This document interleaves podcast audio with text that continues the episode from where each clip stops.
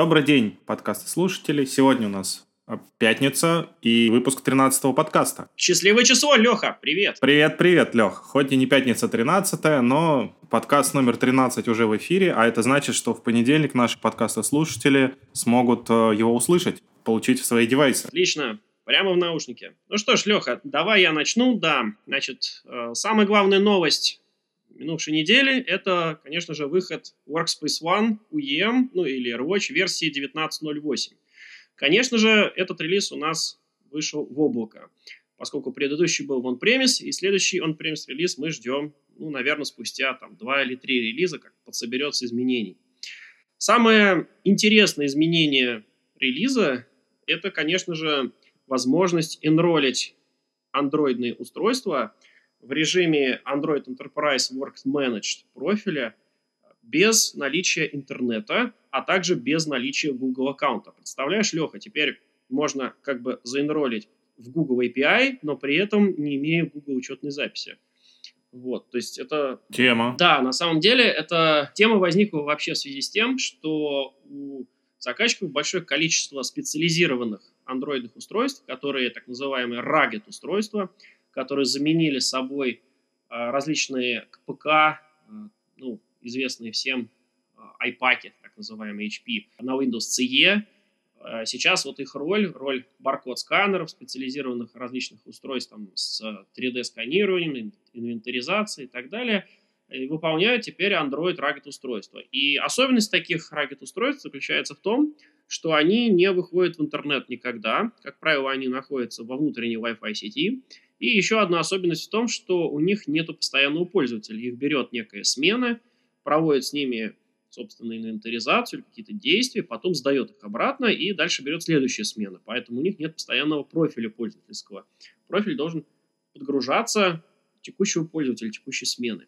И вот для того, чтобы эти устройства, для того, чтобы им управлять, раньше необходимо было использовать специализированный драйвер от производителя. Ну, например, драйвер там от Honeywell, от Zebra, Intermec, Урова и так далее. Сейчас вот появилась возможность наконец-то использовать стандартный API от Google, и при этом с учетом вот особенностей устройств, то есть э, отсутствие интернета, отсутствие Google э, Play, их подключать. Так что это очень крутая тема. Далее, что еще? Еще у нас коллеги из разработки готовятся усиленно к выходу iOS 13 и macOS 10.15 Каталина осенью этого года и уже добавили ряд функций, так называемый Day Zero Support, э, для того, чтобы, в общем-то, поддержать эти устройства. То есть устройств еще нету, вернее, прошивки еще нет, а у нас уже поддержка есть на уровне как раз последнего версии первача.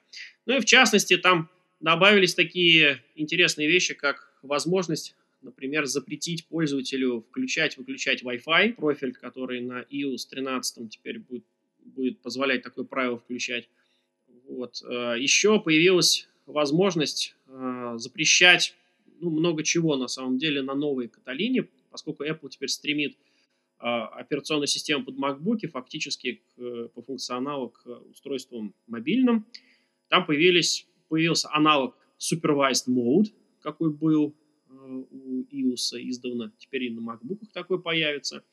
И вот ряд ограничений, которые вот в таком режиме можно будет включать, они также появятся. Ну, вот в частности, работа с пользовательскими сертификатами, возможность их экспорта из кейчейна, теперь можно будет это запретить, ну, в общем, и так далее. На самом деле, нам стоит подождать, посмотреть, какой функционал из представленного будет работать именно в России, потому что Supervised Mode у Apple завязан на их Apple Business Manager, соответственно, на программу а, DEP, VPP, так называемую, которая в России пока не действует. Поэтому посмотрим, что из этого можно будет использовать именно у нас. Но, тем не менее, развитие идет полным ходом, и поддержка со стороны AirWatch нового функционала тоже а, будет продвигаться. Значит, со стороны Windows появилось несколько интересных возможностей. В частности, появилась такая интересная штука, как э, возможность настраивать деловские ноутбуки, купленные из магазина, автоматически с помощью специализированного PPKG файла. То есть раньше уже появилась такая возможность, как а, отправка специального файла с конфигурацией на завод Dell, ну или, я так понимаю, в магазин Dell, для того, чтобы перед поставкой партии ноутбуков они специально ее подготовили, специально вот под организацию настроили там все, добавили сразу там, не знаю, какие-то правила, политики, доменные настройки какие-то сделали, и ноутбуки уже пришли подготовленные. Плюс к этому сейчас добавилась возможность ноутбуки, купленные в розницу, где-то э, точно так же подготовить с помощью специального файла, ну, который самостоятельно применяется, то есть мы его записываем получаем с консоли, записываем на флешку, подтыкаем к ноутбуку, ноутбук сразу запускает процедуру настройки out of the box experience, так называемый, и дальше это все применяет. И получаем готовый ноутбук корпоративный, который сразу же идет, подключается на э, портал, где качает агента и производит enrollment. Windows 10, соответственно, в AirWatch. Вот такие у меня новости на мобильном фронте. Леха, как у тебя дела? У меня-то дела отлично. В прошлый раз мы с тобой, помнишь, обсуждали э, намерение компании VMware приобрести компанию Pivotal. Да, было и такое. Что это, было. Да, что это грозит э, достаточно интересными изменениями с точки зрения рынка и, в частности, рынка Kubernetes, потому что VMware и Pivotal – две компании, которые, во-первых, продвигают э, enterprise-версию Kubernetes для наших заказчиков, то есть версию, которая как коробочное решение поставляется с промышленной, с enterprise поддержкой. Так вот, Сейчас э, уже достигнуто окончательное соглашение о том, что VMware приобретает э, компанию Pivotal, и более того, этот анонс, он как, как бы уже не только в э, списках там намерения покупок, он уже есть и записи в блоге на, на сайте компании Pivotal, на сайте компании VMware. И эта информация можно считать, что уже как бы свершившийся факт. То есть достигнуто полное соглашение, получено разрешение на приобретение, и в скором времени в компанию VMware вольется компания Pivotal, что на самом деле очень интересно, потому что получилось, что сначала компания Pivotal как бы отделилась от VMware, ряд продуктов отделился в отдельную компанию, а теперь, наверное, вот как мы уже в прошлый раз а, обсуждали, компания VMware стала зрелой с точки зрения платформы для программного обеспечения и cloud-native приложений, и теперь как бы мы обратно себе эту часть, эту часть платформы приобретаем. Что еще интересно, то что в догонку к этой компании компания VMware достигла соглашения о приобретении компании Carbon Black. А, компания Carbon Black – это, ну, наверное, один из таких в Magic квадранте Гатнера указан как визионер с точки зрения безопасности в облаке для Cloud Native приложений и так далее. То есть это движок, который позволяет построить а, инфраструктуру безопасности для новых современных приложений, для Cloud Native приложений с расширенной аналитикой, с а, возможностью интеграции с различными платформами. И это на самом деле отличное добавление для продуктов по безопасности VMware, который включает и App Defense, и Workspace, про который мы говорили, NSX, Secure State, и для создания такой вот современной среды безопасности для облачной платформы, потому что если монолитным приложением уже более-менее понятно, что с ними делать с точки зрения безопасности, то когда у тебя много микросервисов, как их защищать, когда среда динамичная, постоянно изменяется, постоянно какие-то взаимодействия новые удаляются старые, когда непонятно, что там происходит. Ну, в общем, а, вот, собственно, Carbon Black и направлен на то, чтобы предоставить такой движок. Более того, он в реальном времени позволяет там и мониторить все это, и в реальном времени следить и отслеживать новые уязвимости какие-то. И там, по-моему, даже есть движок искусственного интеллекта, который может реагировать на уязвимости, которые, в принципе, еще неизвестны. То есть это не сигнатурные базы данных, а, как знаешь, сейчас как бы говорят, новое поколение антивирусов, что тоже часть э, решения Carbon Black, это которые просто отслеживают поведение софта и предпринимают какие-то решения с точки зрения того, как этот софт себя ведет, то есть он хороший или плохой. То есть целиком построен на эвристике, получается? Да, глубоко построена эвристика, и суммарно на приобретение вот этих двух компаний сколько, Лех, там не помнишь, там порядка 5 миллиардов VMware потратит. Не слабо, не слабо. Единственное, мне интересно всегда, вот эвристика, она обычно потребляет очень много ресурсов. То есть как получится вот, оптимизировать, чтобы проводить эвристический анализ и тормозить. Насколько я понимаю, решения компании Carbon Black, они в основном облачные. То есть у тебя устанавливается в инфраструктуре какой-то агент, а, в котором есть вот сборщики информации, которые ее отправляют в облако. Хотя, возможно, есть и он-премис решение. Я с этим, на самом деле, еще сам не до конца разобрался, но вот я думаю, что, во-первых, опять же, в преддверии VMworld вот много такой интересной информации о том, что мы приобретаем и о том, какие технологии скоро валются в портфель решений компании VMware. В том числе там, может быть, будут какие-то технические сессии, связанные вот с новыми приобретениями, ну, то есть, в частности, компания Carbon Black. И вот раз уж я начал говорить про другие приобретения, очень интересно, что на одной неделе VMware а, анонсировала, и опять же появилась информация о том, что VMware приобретает еще две компании. Во-первых, это компания Intrinsic, которая занимается тем, что э, строит безопасность, тоже эта компания занимается безопасностью для облачных решений. И это на самом деле такой вот, был, наверное, небольшой стартап, но это безопасность для в основном serverless решений, то есть это как следующая платформа для разработки программного обеспечения, когда это не микросервис, а это уже serverless архитектура, когда отсутствует фактически у разработчика какой-то сервер, контейнер и так далее. То есть разработчик пишет код, микрофункции, которые где-то запускаются. И вот э, VMware говорит о том, что они тоже достигли соглашения, и, в принципе, уже есть анонс о том, что приобретают вот эту компанию. Я так смотрю, усиленный шопинг идет, Леха. Прямо.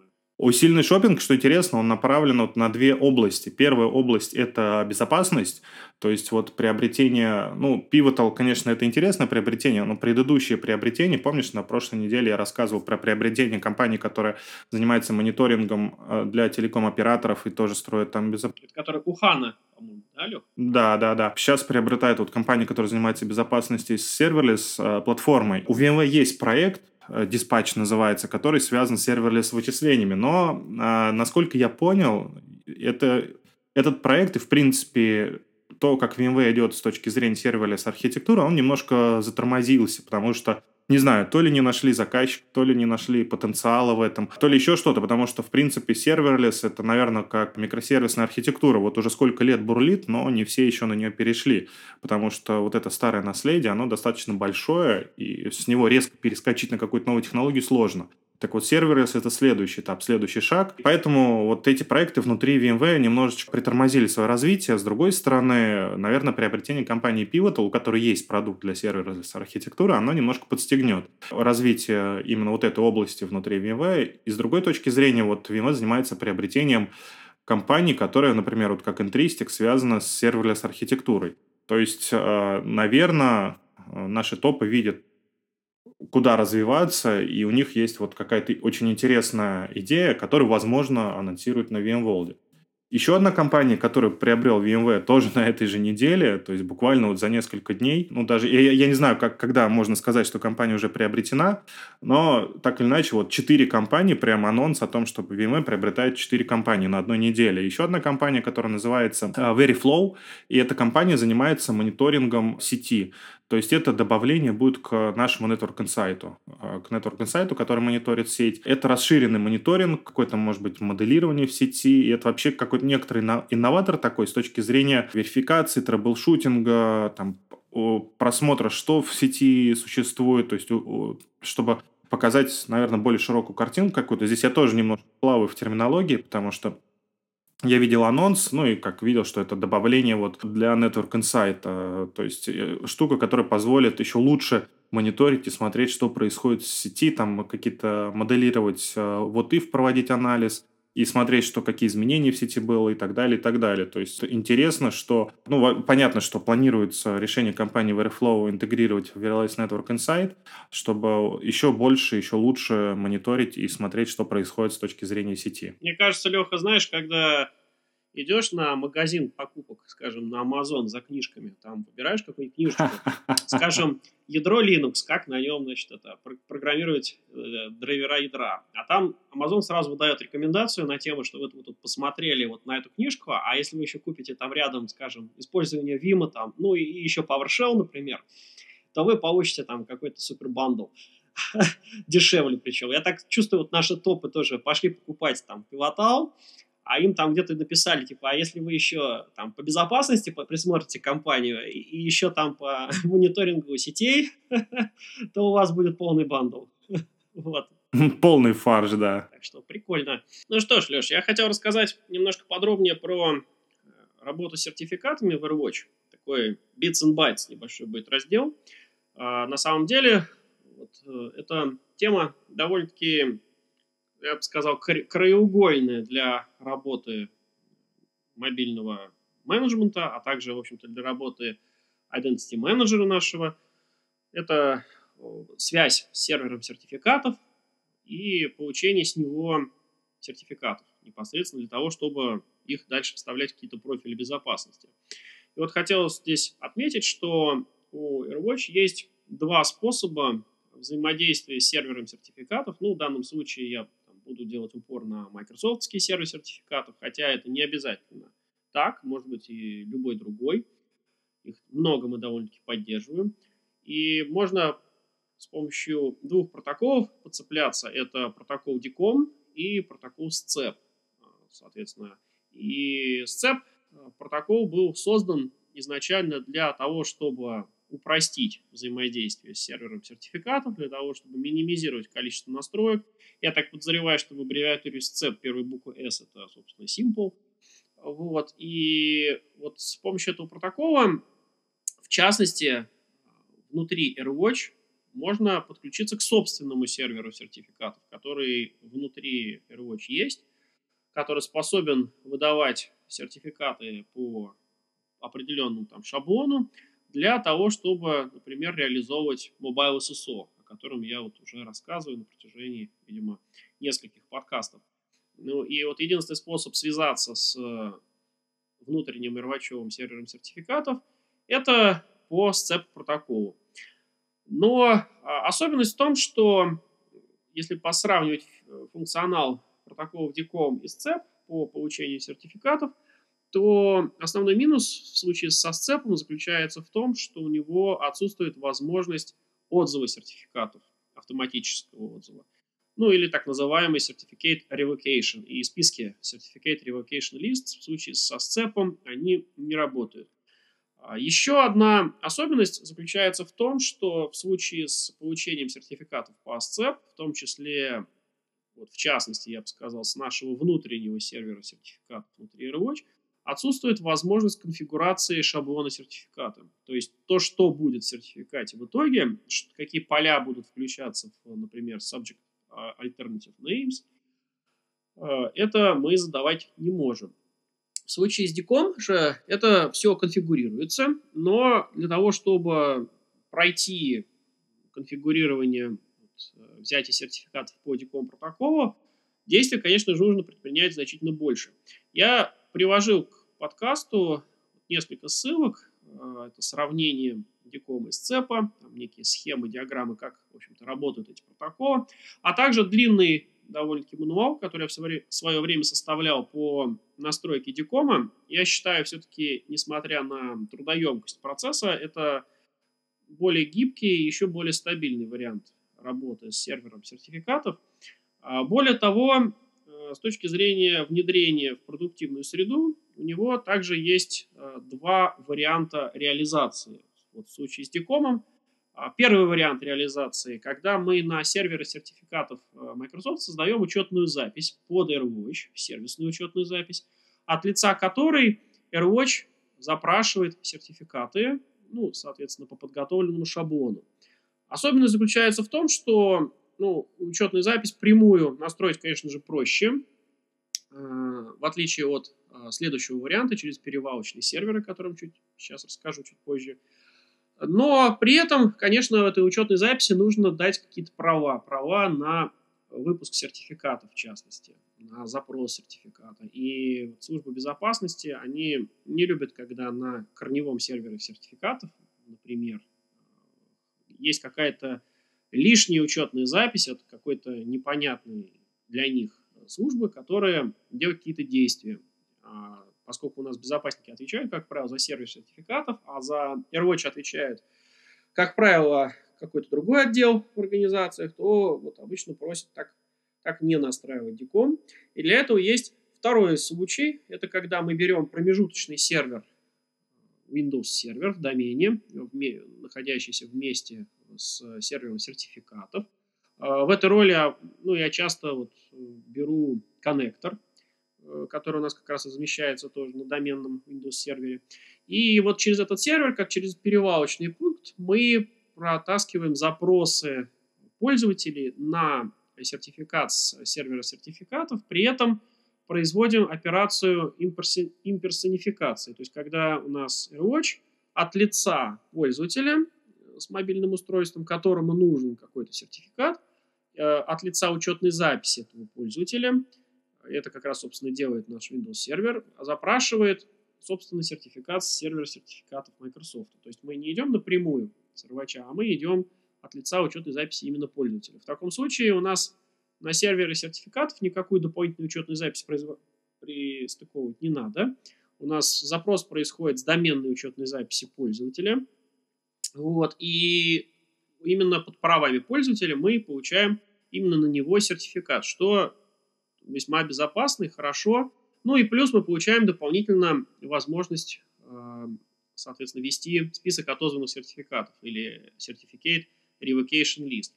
На самом деле, какие здесь интересные нюансы хотелось бы озвучить? Во-первых, в случае с Mobile SSO, как я уже сказал, вот э, одно из целевых применений нашего внутреннего сервера сертификатов, вот именно он рекомендуется во многих, я бы даже сказал, во всех гайдах, которые я видел в интернете по настройке Mobile SSO for iOS, например, ну, а также там for Android, используется именно внутренний сервер сертификатов. Это не обязательно должно быть так, то есть э, помните о том, что в случае с продуктивным внедрением все-таки лучше отдельный сервер сертификатов иметь, который по дикому будет точно так же выдавать сертификаты. А, особенность здесь в том, что а, если мы используем внутренний сервер сертификатов, то, как я уже сказал, у нас провисает тема Certificate Revocation. Однако коллеги из разработки фактически внедрили такой интересный костыль а, в виде OCSP. Значит, у нас а, помимо своей прямой обязанности по выдаче сертификатов, а, сервер сертификатов еще может с помощью так называемого механизма OCSP Responder сделать дополнительную проверку сертификата. И вот на уровне OCSP у нас есть в том числе такая проверка, как собственно, сертификат протух или не протух. И таким образом возможность его пометить как неиспользуемый. А, на схемах и в гайдах я видел, что в качестве опции можно дополнительно подключить CSP Responder, то есть это не обязательная вещь, но если вы, например, в продуктиве будете в каком-нибудь маленьком, какой-то маленькой инсталляции использовать внутренний сервер сертификатов, я вот как раз рекомендую использовать CSP Responder и настраивать эту дополнительную проверку. Это делается на уровне Identity Manager, ну или нашего Access сервера теперь, как он называется. Там можно включить соответствующую галочку в Identity Provider, чтобы по CSP дополнительный сертификат проверять. И, соответственно, если сертификат уже протух, то в таком случае мы можем его пометить как неиспользуемый, и несмотря на то, что SCEP не позволяет у нас делать отзыв сертификата, благодаря OCSP мы как бы этот отзыв делаем. Ну, вот, так что такой интересный небольшой, я бы сказал, патч или костыль присутствует в случае со сцепом. Значит, в случае с использованием дикома, конечно же, у нас такой необходимости нету, однако с дикомом надо быть очень внимательным на тему того, какие параметры у нас задаются в теле сертификата, поскольку Mobile SSO очень чувствителен к тому, а, что именно прописывается в атрибутах сертификата. То есть там есть определенные правила, а, о том, что, например, в Subject Alternative Name нам нужно обязательно там либо UPN, либо e-mail, либо то и другое. Я вот даже сейчас сам не берусь точно сказать, надо смотреть очень внимательно по гайду. А, вот именно рекомендации, что именно там прописывать. В случае со встроенным сервером сертификатов там нет никакого выбора, и там изначально коллеги сделали так, что сертификат выписывается сразу со всеми правильными параметрами, поэтому там думать о том, что вставлять в сертификат не обязательно. То есть мы за гибкость, конечно, с дикомом мы должны платить тем, что есть некая сложность в настройке параметров сертификата. Соответственно, вот эта схема и как, э, собственно, отрабатывает там OCSP в частности, это тоже я по ссылочке э, приложил. Вот. Ну и третий здесь момент заключается в том, что если у нас сертификатов выписывается много, со стороны сервера сертификатов, то здесь возникает вопрос о пропускной способности сервера сертификатов и о пропускной способности, собственно, AirWatch, который сертификаты эти запрашивает и передает пользователям. Вот у нас а, один из наших любимых заказчиков как раз столкнулся с тем, что у них сервер сертификатов способен выпускать сертификаты с очень большой скоростью, ну, скажем, там порядка 300, там, по-моему, в минуту, как они говорили. А вот, например, сервер AirWatch – не способен забирать сертификаты с такой скоростью, потому что у него по умолчанию есть э, дополнительный параметр, какое количество одновременных сложных задач, или там, насколько я помню, batch jobs, AirWatch, в принципе, способен выполнять на стороне инфраструктуры. И там стоит ограничение на порядка 50, насколько я помню, таких, таких задач. Соответственно, это число можно увеличивать, но в таком случае увеличивается сильно нагрузка, то есть ее надо мерить. И возникает вопрос, на каком компоненте, собственно, нагрузка это увеличивается. И как коллеги выяснили, среди всех компонентов AirWatch самыми нагруженными, самыми, что называется, работающими, работящими являются именно коннекторы. То есть э, именно коннектор, который подключается к серверу сертификатов, который подключается к домен-контроллеру, забирает данные, агрегирует их в единый пакет и передает уже на девайс сервиса, является самым загруженным звеном.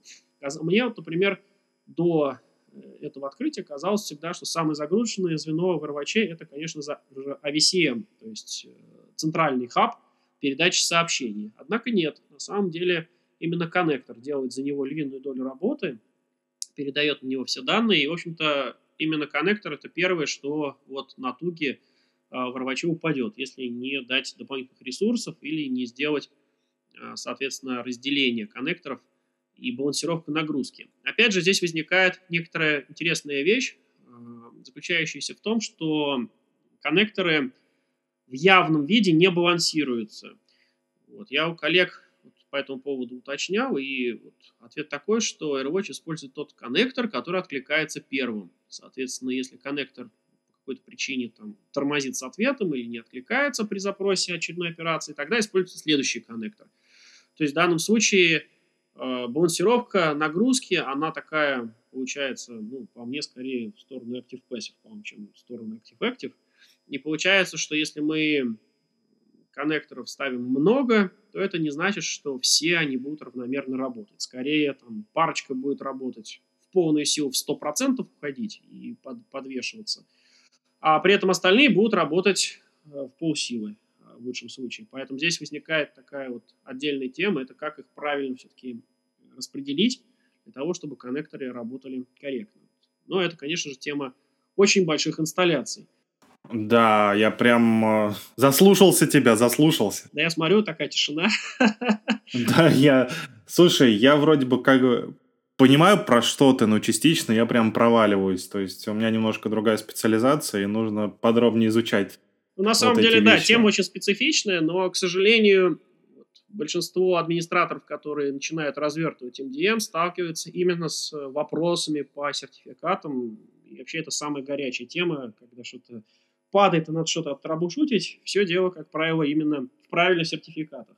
Они везде нужны в случае с э, MDM, да и в случае, собственно, с IDM, да, в случае с Access тоже. Вот. Но, тем не менее, вот я более-менее, надеюсь, Canva обрисовал, и статьи, которые рассказывают про настройку, а также при, про интеграцию с разными вариантами, по разным вариантам серверами сертификации я приложил. Давай теперь, Леха, к твоим новостям вернемся. А, Лех, но смотри, у VMware достаточно большое количество продуктов, и все их нужно где-то тестировать. У нас какие ресурсы мы можем предложить нашим подкастослушателям, да и вообще нашим заказчикам и людям, интересующимся VMware. Тест-драйв. Тест-драйв, да. Hands-on Labs, есть э, Product Feature Walkthrough и так далее.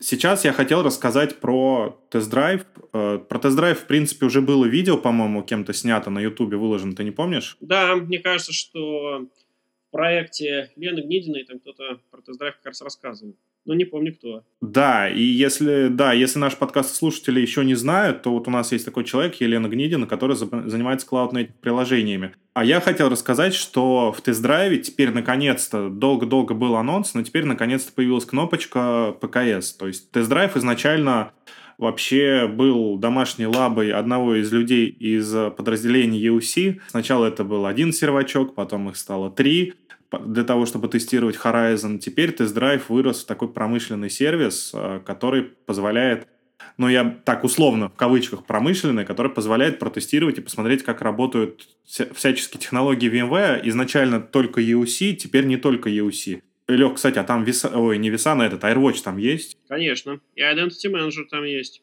Ну, или Access. Так вот, да, слушай, собственно, здесь я, если кому-то из наших заказчиков интересно познакомиться с той или иной технологией, мы же можем туда эти инвитейшны, как приглашения высылать. И не только мы можем, еще и партнеры могут это делать. А еще и партнеры, ну, то есть достаточно большие возможности, чтобы посмотреть, причем посмотреть на наши технологии, на технологии компании VV не только в каких-то изолированных условиях из разряда Hands-on Labs, когда там вложена виртуализация с ограничениями по производительности, функционалу и так далее. То есть это живой сервис, в нем живые приложения, живая инфраструктура на настоящих железных серверах. Пожалуйста, обращайтесь к нам, если необходимо. Мы с радостью вышлем приглашение. Они ограничены по времени, там 30 или 60 дней мы можем предоставить вот этот сервис для того, чтобы тестировать на настоящей инфраструктуре VMware. Слушай, Лех, на самом деле, вот ты актуальный момент тут затронул по приглашению и так далее. Хочу тебе сказать, что пока ты рассказывал, я посмотрел, что, собственно, на YouTube творится, и выяснил, что от нас э, рассказ был про Hands-on Labs от Андрея Коновалова, а вот про тест-драйв никто на YouTube не рассказывал. Так что вот так. Тест-драйв очень интересная вещь. В отличие от Hands-on Labs, тут меньше решений. Э, то есть здесь в основном, как я уже сказал, началось все с end-user компьютинга, с э, того, что касается наших любимых пользователей, когда они выполняют свои бизнес-задачи. Теперь решения расширились э, еще двумя технологиями. Первая технология такая аппаратная – это vSAN. То есть некоторое время назад к end-user компьютингу добавилась возможность потестировать, посмотреть, как работает vSAN – сейчас там есть также вкладочка vSphere Platinum. Я, честно говоря, эту кнопочку даже не нажимал. Я только вот недавно увидел, когда я интересовался э, темой, про которую я сейчас рассказываю. То есть можно посмотреть, как vSphere Platinum работает. А, я думаю, что здесь основной упор на App Defense, посмотреть, что это за технология безопасности, что она дает и как вообще работает.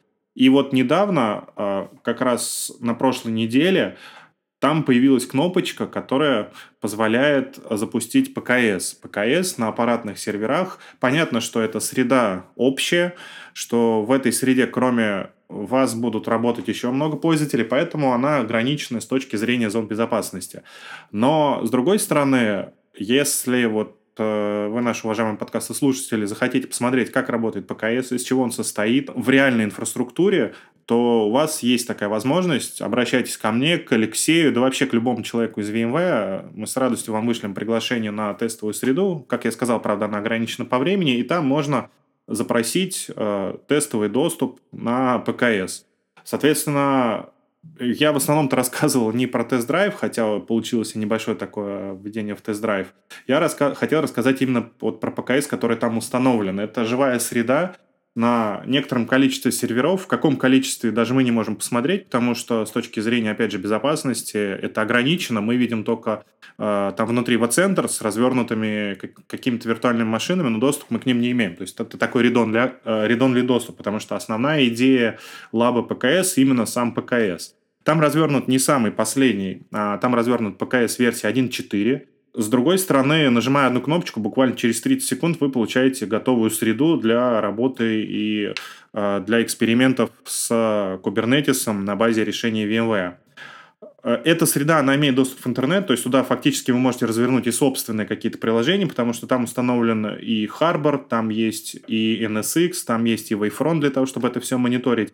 Но чтобы не тыкаться, вот как слепой щенок непонятно куда, есть э, у тест-драйва своя база знаний, в которой описано множество решений. И ПКС э, в данном случае это не исключение. Есть инструкция, она пока что еще не очень богатая, но в этой инструкции есть несколько разделов, которые описывают, как залогиниться в ПКС, э, как создать Kubernetes кластер, как развернуть приложение, как его мониторить. То есть все основные вот такие шаги, они описаны, есть общая диаграмма работы, как, э, из чего состоит вот ПКС в тест-драйве. То есть, в принципе, имея вот под рукой такую систему, можно, ну, интересуясь этой темой, можно быстро получить информацию о том, как это работает и как это работает с точки зрения именно продуктов компании VMware. Для того, чтобы туда получить доступ, вы получаете, соответственно, там, от одного из сотрудников VMware или от партнеров э, доступ на тест-драйв. И дальше в этом доступе на тест-драйв, нажимая кнопочку ПКС, у вас активируется этот ПКС. Э, он чуть более ограничен по времени, чем сам доступ на тест-драйв. То есть он там ограничен э, на 50 рабочих часов. Соответственно, это пару суток. Ну, наверное, этого хватит, чтобы, э, чтобы оценить вообще, как это работает. Там высветится логин, пароль, доступ к API. Дальше вы логинитесь в виртуальный десктоп, где, используете логин, пароль, можете спокойно работать, экспериментировать. На виртуальном десктопе там есть и кнопочки, которые открывают там PowerShell, э, то есть открывается виртуальный десктоп на базе операционной системы Windows, соответственно. Ну, там уже предустановлены и KubeCTL, и команда работы с Harbor, ну, и со всей, со всей инфраструктурой. Там же есть ссылочки и на Wavefront, ссылочки и на Harbor, ссылочки на NSX, а, ну и в инструкции можно прочитать, как туда залогиниться. То есть такой вот ресурс, который позволяет посмотреть, а, поэкспериментировать и поработать именно с Enterprise Kubernetes, посмотреть, как это выглядит у VMware. Ну, пока ты это рассказывал, я уже полез смотреть на документацию. Кстати, скажу, что документация по тест-драйву, она доступна без всякого логина, она открытая. Поэтому можно... Да, да, она, она, она к Knowledge Base она доступна. С другой стороны, если наши заказчики делают какой-то пилот, можно руководствоваться этой Knowledge Base, да? чтобы да. Пошаг, как пошаговая инструкция, куда нажимать, потому что, ну, не секрет, что в документации обычно описывают какие-то общие вещи без конкретных кейсов. Здесь же можно вот конкретно прям по шагам нажим, э, расписываться с картинками, какие кнопочки нажимать. Я как раз хотел сказать, да. Плюс при развертывании собственных пилотов тоже можно использовать как руководство к действию. В общем-то, что тыкать вообще, что интересно показывать показывать в продукте. В частности, вот в ПКС есть довольно-таки большое количество уже статей написано, разные walk-through, так называемые, то есть проходы по ПКСу, что там интересно посмотреть, здесь уже приведены, поэтому можно посмотреть. Ну, по ссылочке, которые тоже приведем в подкасте. Да, конечно. Ну что ж, Леха, давай расскажем, значит, э, про наши загадки, да, у нас финальная часть. Да, я в прошлый раз задавал загадку, а, какую компанию приобрела VMware, продукт, который лег по основу VIDM, теперь уже Workspace ONE от Access. И ответ на самом деле был достаточно простой. Нужно было пройти на сайте VMware в раздел Acquisitions, приобретение компании VMware, пройтись по каждому из вот сколько, я не знаю, тут несколько десятков приобретений, посмотреть, что они делали, и увидеть, что в августе 2010 года VMware приобрела компанию 3Cipher или 3Cipher, не знаю, как правильно произнести. Наверное, 3Cipher все-таки на английский манер. Cipher – это шифр по-английски, 3, соответственно, 3. В какой-то момент, много-много лет назад, а именно вот 10 э, лет назад компания VMware приобрела компанию 3Cipher, то есть еще раньше, компания 3Cipher разработала уникальный алгоритм обработки э, ключа PKI. Почему три? Потому что компания 3Cipher э, запатентовала вот алгоритм, когда RSA ключ э, разделялся на три части. Первая часть, она была в безопасном аплайенсе содержалась. Вторая часть, она генерировалась на основании пароля и credentials вообще имени пользователя и пароля, соответственно, пользователя. И эти две части, они хранились отдельно, и в какой-то момент они объединялись э, с ключом, то есть не нужно было хранить отдельно пароли пользователя на appliance. И вот эта вот технология, она легла изначально в идеологию IDM внутри компании VMware, то, с чего начинался, собственно, весь IDM и вот эта часть end-user компьютинга. Ну, начнем с того, что назывался он не IDM, поэтому, когда я полез в этот раздел приобретений, я там сам довольно-таки долго искал, Леха, по твоей загадке, Потому что назывался он тогда Horizon Application Manager. Даже не, даже не Horizon Workspace, как он позже стал называться. Да, он назывался Horizon Application Manager, но изначальная идея была именно в Identity Management. Поэтому приобрели компанию 3Cipher, которая и занималась вот этим самым Identity Management. Маркетинговые названия, как бы мы от них уже это уходим. Да, действительно, вопрос был сложный даже для аксакалов VMware. Хотя, с другой стороны, вот есть человек, который, не знаю, откуда он узнал, сказал, прочитал где-то. Андрей Говорухин совершенно верно ответил на этот вопрос. А, Причем достаточно быстро. Судя по всему, он реально знал ответ и где-то его слышал, потому что это вот так просто... Идея-то в том, чтобы наши вопросы не сильно просто гуглились. Ну, видимо, как-то у него получилось. Да, ну что ж, приз, приз человеку отходит точно заслуженный. Приз отправится к нему в Новосибирск. А мы отправим через нашего одного из гостей в прошлые разы, через Александра Старостина, отправим к нему в Новосибирск приз. А нам осталось что? А, Лех, слушай, а вопрос-то на пред... да. предыдущий подкаст. Что мы про него можем сказать? Что мы можем сказать? Ну вот тут ситуация такая. У нас э, предыдущий, на тот предыдущий вопрос, который задавал Мириан, информация от него, что правильного ответа нет, даже близкого к правильному ответу нету, поэтому, к сожалению, мы этот вопрос у нас оставляем открытым. Да, потому что Мириана-то самого нету. И Мириана нету, да, но по уважительной причине. В понедельник, когда э, выйдет наш подкаст, у Мириана будет день рождения. Поэтому, друзья, э, Мириан, мы тебя с удовольствием поздравляем. Ты наш самый радостный друг.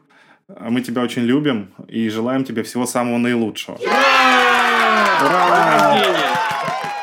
Но у нас есть новая загадка. Да, время новой загадки. И на этот раз загадку э, загадаю я. В январе компания, которая любит абстра... абстрагироваться от аппаратного обеспечения, от оборудования. И в январе это компания, которая старается не иметь дела с железом.